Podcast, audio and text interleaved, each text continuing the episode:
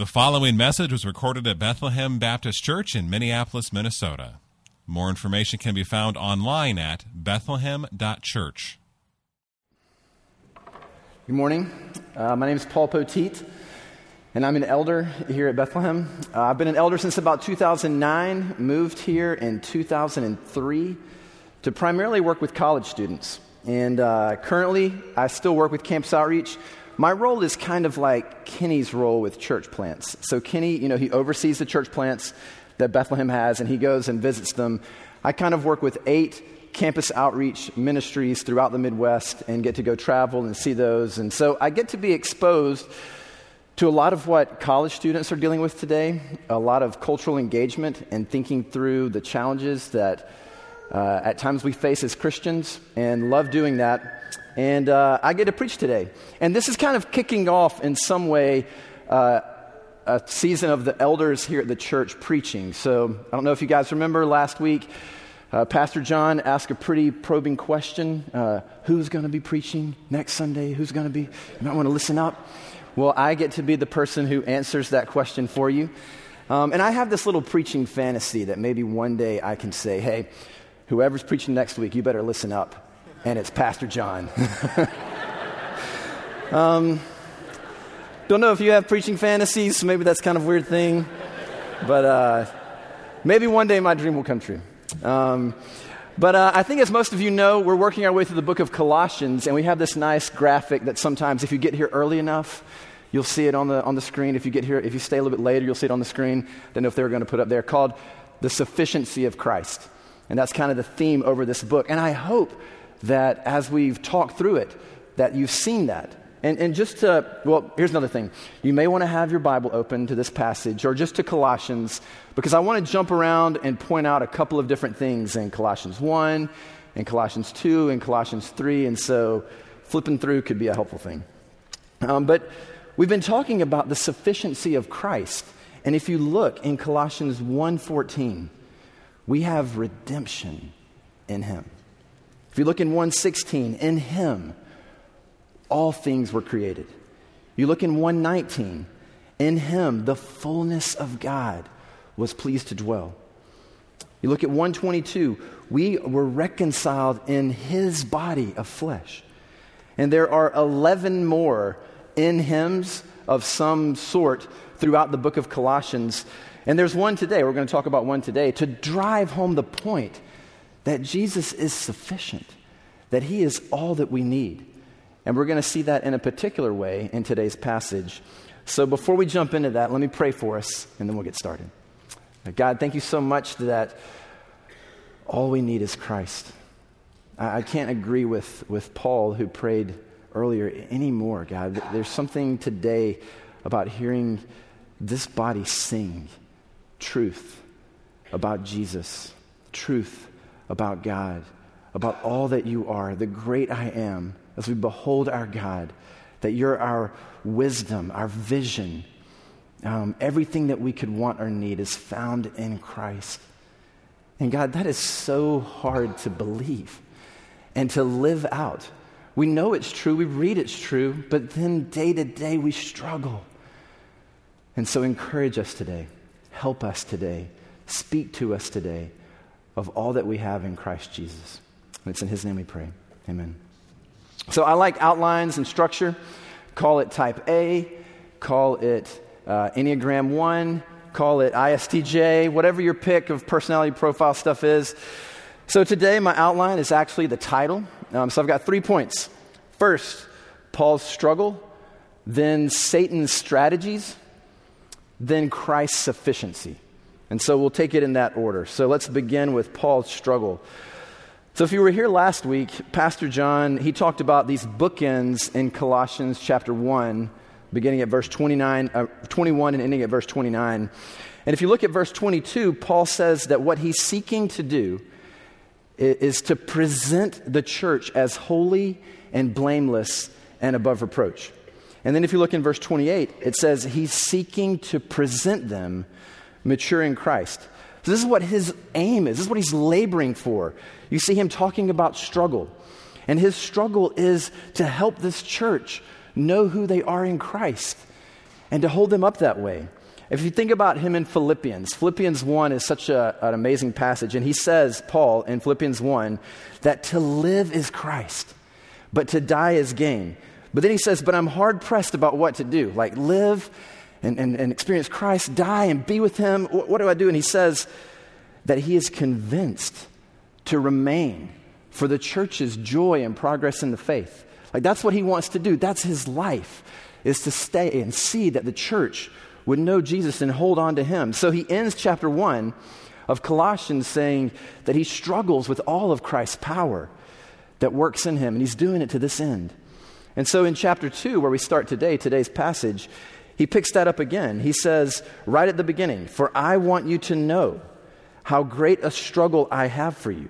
So he's underlining that reality again. He's been talking about the struggle, and he's saying, I'm going to keep talking about the struggle that I have for you. And the word for struggle there uh, is where we get our word agonize. So it's anguish, worry, concern. Why is he so concerned? Why is he struggling so much? Well, I think there's a couple of reasons. First, if you look at, at verse 1, he's never met these people. Do you see the buildup? He says, I struggle for you, Colossians, and for those in Laodicea, and for all of you who I've not seen face to face. So Paul hasn't seen these people, he's not met these people. Do you know how hard it is to struggle in the lives of people that you can see? People that you do interact with? So imagine, like for us, it's hard to struggle in one another's lives in this church. But imagine if we're having to struggle for our brothers north and south, our brothers and sisters there. Like, I mean, we, we love them. We're, part, we're a church together, but it's hard to think that we're struggling for them. Think about, I mentioned Kenny earlier. Think about our church plants in San Diego. I was there two weeks ago to visit the church plant there, um, a church plant in Boise. Uh, we, we have like a seminary branch in a church in Cameroon. How do we struggle for them? That's what Paul's dealing with. He's not seen them, he doesn't know them. How do you struggle like that? And I think that's why he's concerned. He's like, I'm writing this letter. I'm not, I haven't seen you, I haven't met you. And so it's very important on my heart that you hold fast to this. And I want to push you into it. I mean, that's why Paul is such a rock star, right? Because his love for people that he hasn't even met, his concern for people that he doesn't even know, but he wants them to know Jesus and to hold fast onto Jesus. Then we kind of have a bookend. If that's verse 1, he hasn't seen them. If you look at verse 5 of the passage, he says something similar. Um, he says that he's not with them in body. Um, he's not only not met them face to face, he's not there with them, and he's probably not going to be with them. Now, he does say that he's with them in spirit, and just a quick word on that. That's not like, you know, we can say that all the time, like, hey, I'm with you in spirit. Uh, I, I did this thing one time. I went skydiving. Don't know if any of you have gone skydiving. Probably wasn't, you know, it was before we had kids. Maybe wasn't the wisest decision in my life. But I'm on the plane, and, you know, you're, you're kind of strapped in, and you step over to the edge, and, you know, they open the door, and you see the world unfold before you. And there's some people who, who get to come on the plane who aren't going to jump out of the plane. And you know what they say? They say, hey, we're with you in spirit. And it's like, oh, you know, thanks, great. great. Um, that's not what Paul's talking about here. He's not saying that like the people on the plane with me. He's talking about something more profound that they're in Christ, that the Holy Spirit connects them, that the Holy Spirit unites them. And so there's something that's, that's powerful about what we share as Christians, united by the Holy Spirit. And so he's struggling immensely for them because he hasn't seen them. He, wants see, he won't see them, and, and he wants their faith to persevere. And I say that because he's also struggling because he's concerned about something. There's something that's going on, something that could go on in the church, and we're going to come to that in a second. Um, but what I want to underscore for us, kind of practically on this point, is when he's writing this letter, he's not writing it to the elders in Colossae. He's not writing it to the pastors there. If you look back in chapter 1, he says he's writing to the saints and faithful brothers there. And I don't want to lessen the responsibility that elders and pastors have to struggle on behalf of the body of Christ, to struggle for the church. That's what we've got to do. That's what we're called to do, to equip the saints for the work of the ministry. However, you guys may have heard a few weeks ago, maybe it was a month ago now, time goes by fast. This pastor named Jonathan Leeman came and met with the elders. And one of the things that he talked about is that the church works really well when the elders do their job and the congregation does its job. And when both the elders and the congregation are doing what God's called them to do, the church grows. So, what is your job? And I think part of your job is to struggle for the faith of one another. This isn't just what I should do as a, as a preacher this morning, it's what you should do day in, day out. If Paul's saying, I'm struggling this much for people that I haven't seen, what does that say to us for the people beside you in the pews, the people that you do see, the people that you interact with all the time? Are you struggling for one another? Are you in each other's lives? Are you fighting for each other's faith? Um, that's your job. What does that even mean? What does that look like? Now, I'm going to do this. I, I, whoever's preaching in Colossians chapter 3, verses 12 to 17, I'm going to I'm going to borrow a little bit because Paul says there, he's got this list of one another's. He says, bear with one another, forgive one another, love one another, teach and admonish one another. All of this, he's not, this isn't what elders are doing for the church. This is what the church does. This is what it looks like to be a part of a church to love, admonish, teach, exhort, equip, serve, all with one another, doing that in each other's lives. So, Bethlehem, will you fight in the lives of each other? Fight for your faith. Fight to meet together. I think one thought that I've had in looking at this is we've got to be together in person, face to face.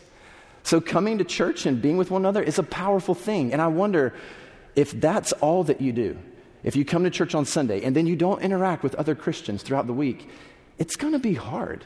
It's going to be challenging. So that's why we talk about small groups in the church and the power of small groups. And so think about that. Can you be a part of that? Or a Sunday school class, or the worship team, or some group here in the church that you can struggle in each other's lives? And then take that one step further. Could you meet with another Christian one on one sometime this week? Can you meet face to face? It is so important that we're engaging with one another in person. We are embodied souls, and it's a powerful thing. And Paul is struggling for people that he hasn't seen. And I think we can struggle for those that we can see in a powerful and a profound way.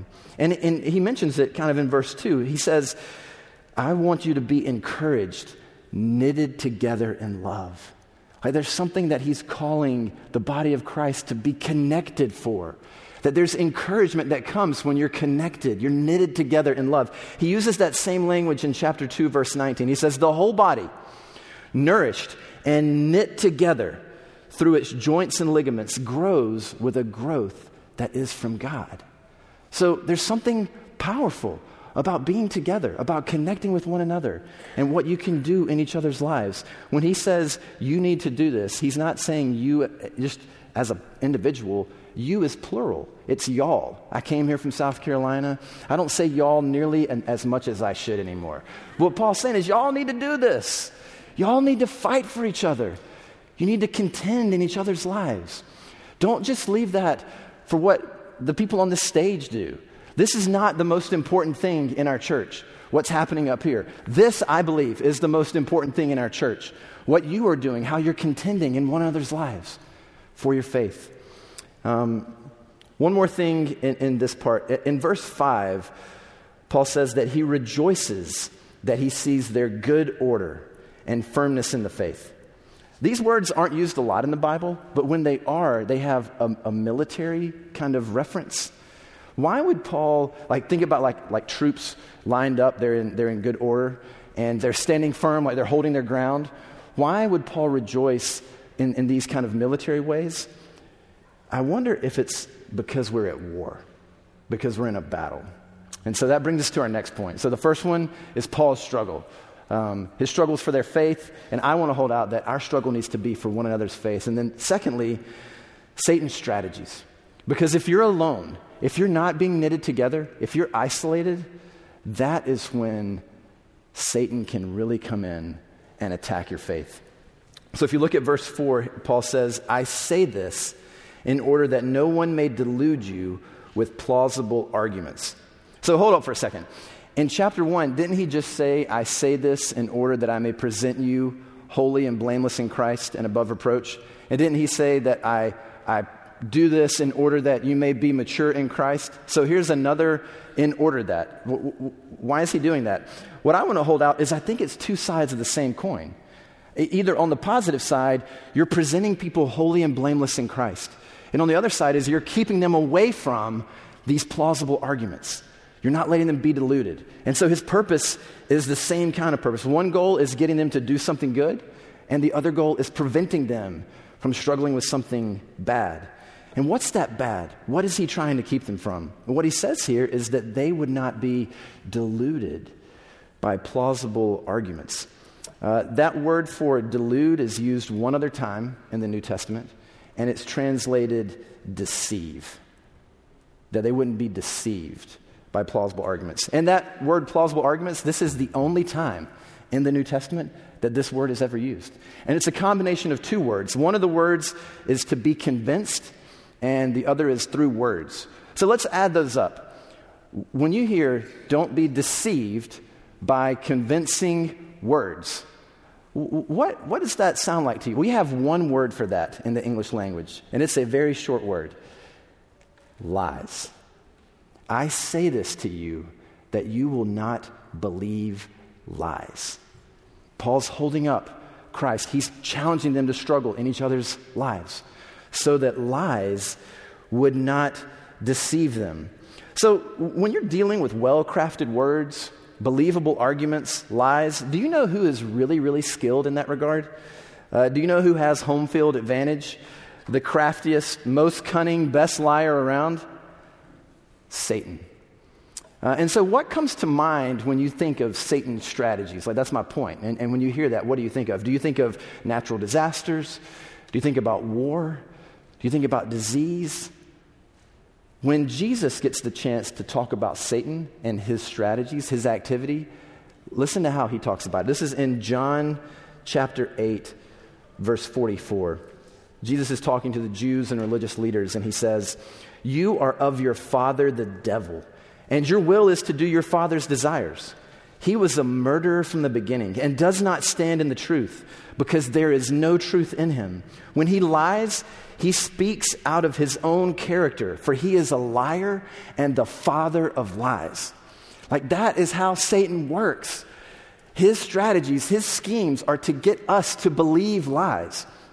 So when Paul's saying this, don't be deceived or don't be deluded by plausible arguments. He's saying, don't believe these lies. Because think of other times where you see Satan at work in the Bible. Think about Jesus' temptation in the wilderness.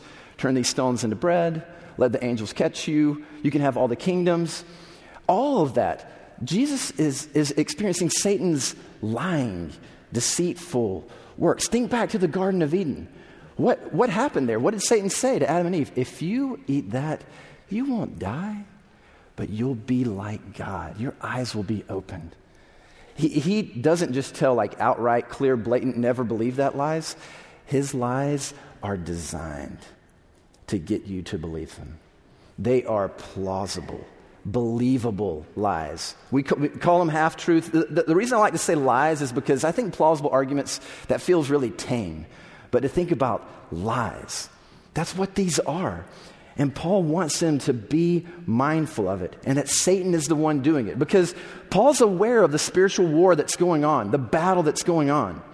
If you look in Colossians, Colossians 1:13, Paul says that we have been delivered from the domain of darkness. What is that if not spiritual war? Paul says in 1:16, he talks about how Jesus has created heaven and earth, visible things visible invisible, thrones, dominions, rulers, authorities. Yes, there's some earthly thrones and dominions and rulers and authorities, but he's talking about spiritual ones too. Then you look at 2:15. It says he disarmed the rulers and authorities, putting them to shame. He's talking about this again and again. He's cluing us in. Satan is at work. He is trying to deceive you. Last week, Pastor John said, We are prone to shift from Christ to the world all the time. And it's equally true that Satan hates your faith, hates God, and is working to deceive you all the time. What do you think it is that makes us shift to the world? Satan and his lies and what he's holding up that seems better than what God wants for us. So here's what I want to do for a moment. Instead of talking about what could the plausible arguments have been for the Colossians, and what is the Colossian heresy? There's, there's more verses that are going to talk about this challenge that the Colossians faced, and, and I, I imagine that other people, as they preach, will get into those. What I want to talk about are some of the plausible arguments and lies that we can believe. Some of the plausible arguments that are going around in our culture right now that are, are, are very tempting for people who don't know Christ and for people who do know Christ. And so, as, as I list some, off some of these, if you're here and you don't know Jesus, don't hear me saying this is your problem.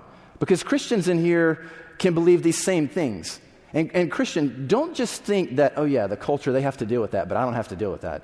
Because they're plausible for a reason. Paul said that to the church for a reason, because the church can be tempted to believe these things. Um, and uh, some of you will maybe appreciate some of the, the, lies and the candor that I want to speak with, and some of you may not. Um, and so if you, uh, if you have challenges, you can email Chuck Steddom at uh, chuck.stedham at bethlehem.church. Um, so, first, first lie is that your body isn't sacred. That lie is all over our culture right now. And it's ironic to start there because in the early church, there's this idea of Gnosticism, which is like uh, your thoughts, your wisdom, your knowledge is important, but the body is bad. And there is Satan's lies, there is no new lie under the sun. They're just recycled and repackaged in different ways. But that's the lie that's out there right now. The, the thought that your physical body doesn't matter very much that it's not that important. Um, ideas culturally that say this love is love. It, it, it, doesn't matter if, if you're a man and, and you love another man or a woman and you love another woman. Love, your body doesn't matter. Love is what's important.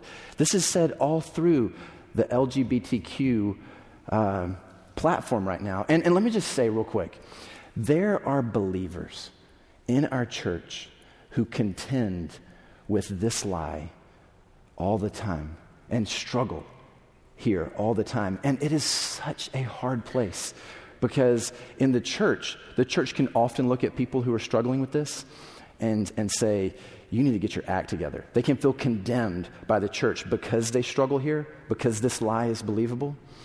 And then they are condemned by the world because they don't all out embrace this lie and live however they want. And so they're stuck. And so if you're in here and that's your struggle, thank you. Thank you for being here. Thank you for fighting. Believe truth, be honest, struggle, and let, I, want us to help you in that struggle um, because oftentimes the church doesn't. Uh, but the world, what it says is it doesn't matter how you were created, it doesn't matter about your body, it matters what you feel on the inside. That's what's important. Um, th- there's so much sexuality that's talked about right now. And, and, and some of it is uh, taking, objectifying and taking advantage of the body online. And we see that struggle and we hear about that struggle. There's something that's powerful about our bodies. They're, we're not just biological, our bodies are theological. And God created us in our bodies. And there's something that's powerful about that. But it's not just about the, the sexual movement right now, it deals with abortion because it's just a, a body, just a clump of cells. Doesn't matter. There's something about euthanasia that they can't contribute to society in a meaningful way. And so their life doesn't matter. Nancy Pearcey wrote an incredible book called Love Thy Body. And it's all about how our culture now wants to, wants to divide us into body and, and mind. And what really matters is our minds, and our bodies don't really matter. And that's all over the place. Um, so that's one way that our body isn't treated as sacred. There's another way, and it plays out online. That it's that who people are online on social media is not as as or that's more real than who they are in person. Um, what, what I mean by that is that the you online is more honest, more true, more bold than you in person. And I see all the time on the college campus, uh, with, with our staff, with, with just go on social media and you see people acting in ways and you think, wait, I, I thought I knew them. Like, I've never heard them say this, or this seems so strange or odd. And I could preach a whole sermon on some of that and the internet. But one, one thought on that, you know, Pastor John said last week that we show up at church once a week for God to save us. And that hopefully, along with that, we're in our Bibles. But put this up against how much the average American is online 3.5 hours a day is the average time for, and, and, and, that's the average. And so I don't know what the, the real time would be for all of you. Here's an interesting stat Philip Morris, you know, they make cigarettes, they, their combined uh, net worth last year was $137 billion. Uh, Anheuser-Busch, they make, you know, Budweiser, all of that. Their, you know, net worth, $110 billion. Target, here in Minneapolis, right? Combined net worth, $95 billion. Facebook, $545 billion. More than all of those companies combined. And you, have you bought something at Target? So you're giving money to Target, right? Um, maybe you know, you, you buy cigarettes or buy alcohol. People buy those things. How much money have you ever given to Facebook? How much have you ever paid them? Well, so how are they making $545 billion? Do you know what they're selling? You. They're selling you online. And, and, and we're led to believe that that's more real than who we are in person. It can't, Facebook, the news, it can't tell you what to think, but it sure does tell you what to think about. Um, and I, I, just think that there's, this is a plausible lie that that's real interaction, that's real engagement, that my body's not that important. And we can believe that lie. That would be one. Another lie the body's not that important, but you, what you think, is very important, very sacred. And this is kind of a connected idea, but when the body matters less, what you think matters more. And this is the, the air we breathe again. Uh, if you've seen, um, there's a, a Scandinavian philosopher. She says, No right, no wrong, no rules for me. I'm free. Elsa in Frozen. Um, and and what, what she's saying is, no one can tell me what to do. Like, that is every Disney movie. Every Marvel movie, every story right now that you hear is telling you I've, I've got this list. You do you. Put yourself first. Be authentic in all that you do. Live your truth. To your own self, be true. There's a poll in Gallup that states this is last year that 91% of Americans agree that the best way to find yourself is to look within yourself that that's who you can trust. Be skeptical of everyone else out there except you. And it's not just in, in cultural stories and narratives, it's in, it's in our highest courts. This is Justice Anthony Kennedy uh, and, and a Supreme Court ruling in 2016. At the heart of liberty is the right to define one's own concept of existence, meaning, of the universe, and of the mystery of human life. Like, you are God. You decide what's right, true, best. And again, is, is that anything new? What did Satan say to them in the garden? Eat of this and you will be like God, knowing good from evil. It is all around us that you need to do what you want to do, what makes you happy. And it's not just out there, it's in the church as well. It's the air that we breathe in here. We say things like, Did you like that sermon? Or, I don't like that song. Why don't we sing that song? Or, What did you get out of church today? Because it's like that's what it's supposed to be about, is, is this consumer you know, idea. You can curate your church life with the podcast that you want to listen to, the sermons that you want to hear, the music playlist, your preferences. You, it, it's just so easy right now to get everything you want, even in a spiritual sense. But that's why the church is so incredible. Because at church, you have to be around people that you maybe would never choose to be around in a million years. And that could sound like a bad thing, but it's a beautiful thing. This past week, I got to do a membership interview with it's, a, it's a, a woman who was at church and she's come back. She's 90 years old. And do you know how, like, she's talking about how much she loves the church, how much she loves Bethlehem, and she's crying with me. And I'm, ta- I'm hearing her share, and I'm crying. And, and we did it on the phone. And so, I mean, I hate that we had to do it on the phone. But the joy of being able to engage with her and hear about her faith, just normally, I don't know that, that we would ever talk. But you know why we talked? Because we're here together. And, and, and we, we're coming from different generations, but we love Jesus. And when that kind of diversity comes together, that's why diversity is such a beautiful thing. Whether it's age or economic or ethnic, that you're, you're put together with a group of people who love Jesus but don't think like you, and that's beautiful. And it fights this belief that your way is the right way, that you determine what's best for you, that you are God. But it's a lie that's all the time a plausible argument that's in front of us. Last one. What you so first one is your body's not that important.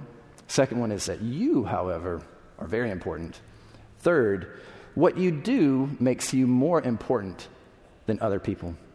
Uh, so, if at any point in my other examples you've thought, I'm so glad that so and so is here today and that they're listening to this, oh, I'm glad he said that. They really need to listen up.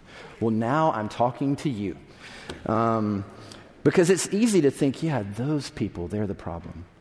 They're the ones that need to get their act together.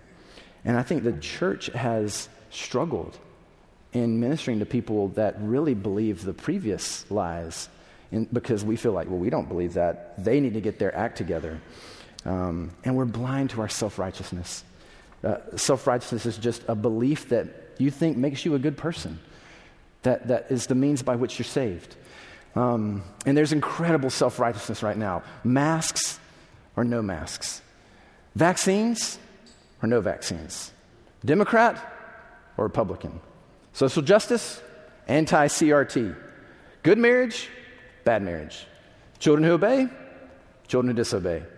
Self righteousness about self righteousness. Like you might think, yes, preach. Those self righteous people, they're the ones that I have such a problem with. I'm like, well, you're kind of being self righteous about that. It's so easy to think that we can be better than other people based on certain beliefs that we have. Um, and the existence of these poles in our culture is one thing, but it's thinking that you have the right answer and therefore you're better than other people. That, that is so off. And all of these things that I just mentioned, they're like religions. They have salvation, they have a gospel, they have good news, good guys, bad guys, repentance, evangelism. Uh, my wife went and got spice at Penzeys. Any of you ever shop at Penzeys, like a spice place? I've never been there. But when she was there, they handed out these cards. And in the card, I just summarize it. It said on the card, it was talking about how January 6th was the moment that our nation almost lost it. That's, you know, last year in the riot at the Capitol. And what it said in there is it said um, that the re- Republicans in our country today are the number one threat to the safety of America. But there's hope for them. They can be redeemed. And it's just, it's like a tract about the problems of being a Republican. And, and I bet there's tracts in other places, maybe outside of the cities, that are like the number one threat in the world right now are the Democrats.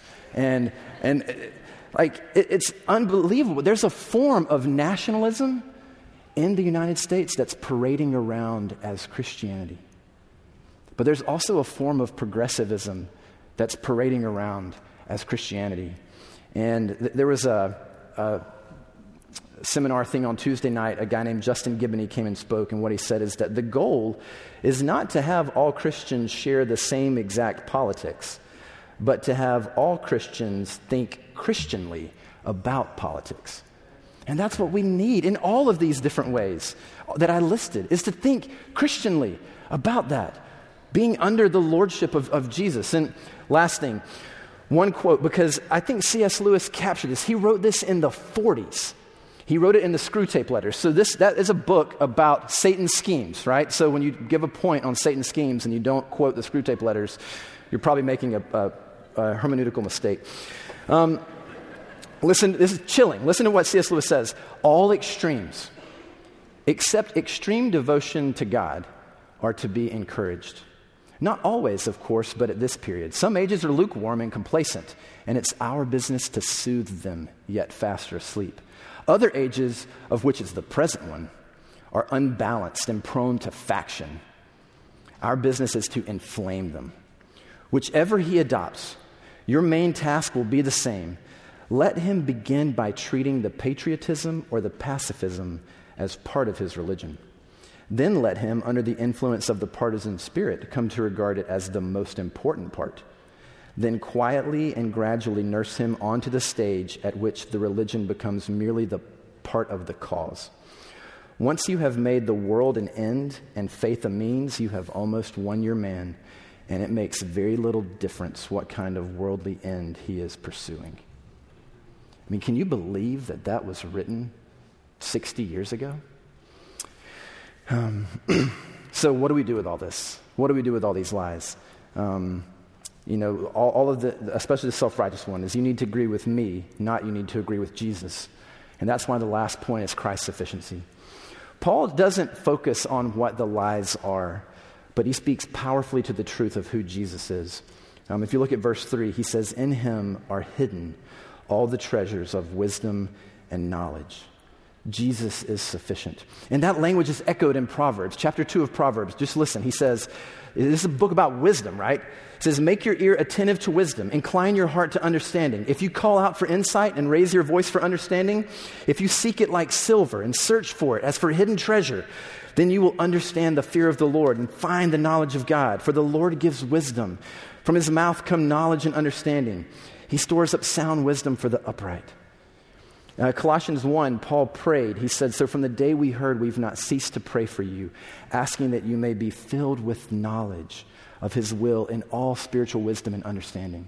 So he's saying again and again, wisdom, understanding, you need that. Proverbs is saying that. Where do you get that? Paul says, all of that is in Jesus. And it's not, I don't believe, some vague, like, yes, don't believe the, plausible arguments, don't be deceived by lies, trust in Jesus. I think it's more specific than that. So, that first one, that your body's not important, what does Jesus have to say about that? He took on a body, right? Colossians 1:19, the fullness of God was pleased to dwell. Colossians 2:9 says the fullness of God dwells bodily in Christ. The body is important because Jesus took on a body. He lived in a body. He died. His body was raised. He still has a body right now. So we know that bodies are important. He was hungry, he was tired, he was thirsty. Again, our bodies aren't just biological, they're theological. That's why Jesus became flesh and blood. And it's powerful that he did. So, what about, yeah, your body's not important, but you are very important. Look at who Jesus is. Colossians 1 15 to 20, he's God. He, he is the one who has created all things. In him, all things hold together. He has preeminence, he has the first place. What, you know, Satan's first lie is that we could be God. But what is so beautiful about Jesus is Paul says in Philippians, have this mind among yourselves, which is yours in Christ Jesus, who, though he was in the form of God, did not count equality with God a thing to be grasped, but humbled himself, taking on the form of a servant, being found in the likeness of men and he went to the cross to die for us in the midst of that. He said, I could be God, but I'm going to give it up for you because you're important. Your life matters, and you need to be redeemed. And what about the last one? That, that what you do makes you more important than others. Colossians 2:13 it says that you were dead in your trespasses. But those trespasses have been nailed to the cross. None of us should, I mean, the point of believing that we are totally depraved should be that we don't have any reason to boast, right? Nothing in and of ourselves, no belief, no ideology that we hold on to that gives us any kind of merit. Um, you know, in Ephesians 2, Paul says, By grace you've been saved through faith. This is, your not, this is not of your own doing, it is the gift of God, not of works, so that no one can boast that our righteousness isn't the righteousness that matters, it's His righteousness that matters. Um, that's what we need for, for Satan's schemes, is to look more at who Jesus is. So, last few thoughts. Where we see and learn the most about Jesus and Him being the revelation of wisdom and knowledge is in God's Word. So let God's word saturate your life. Let that truth shape you. It's the sword of the Spirit, right? Through which we do battle against Satan's lies. Um, because we're shaped by revelation, not merely by reason. Um, but also, I would add, you know, I talked about struggling together. Get around people who remind you of Jesus. There's a pastor that I've gotten to know over the last few years in, in Indiana, and every time I'm with him, it's just clear he loves Jesus. He knows Jesus. Who is someone like that in your life? And if you don't have someone like that, find someone like that. Let that face to face interaction shape you and change you. Last thing, Paul ends by rejoicing over their good order and firmness in the faith. So this isn't about duty, it's about joy. Joy that we get to struggle with one another, to fight Satan's lies, and glory in all that Christ has done for us. And so as we sing in just a moment, not what my hands have done, but what you have done, God, that you are my righteousness, would we be convicted of our self righteousness? Would we be aware of the lies that we could believe? And would we know that Jesus is the source of all wisdom, of all knowledge, of all life? Let's pray. God, thank you so much for sending Jesus. Thank you that we have a hope that is unshakable, that we have truth that is real and steadfast, even in the midst of lies, even in the midst of arguments, even in the midst of deceitful ideas that come after us. God, help us to fight those. Help us to battle those. Help us to have compassion on others who are dealing with those. Help us to not put any trust in what we do, in our own goodness, in the things that we believe or that we hold important, but to hold fast to Jesus of first importance, of greatest importance. And help us, Lord, to walk with Him, um, to struggle with one another for Him, um, and to fight together. We pray in Christ's name. Amen. Thank you for listening to this message from Bethlehem Baptist Church in Minneapolis, Minnesota. Feel free to make copies of this message to give to others, but please do not charge for these copies or alter their content in any way without written permission from Bethlehem Baptist Church. For more information, we invite you to visit us online at bethlehem.church or write us at 720 13th Avenue South, Minneapolis, Minnesota 55415. Bethlehem Baptist Church, spreading a passion for the supremacy of God in all things, for the joy of all peoples, through Jesus Christ.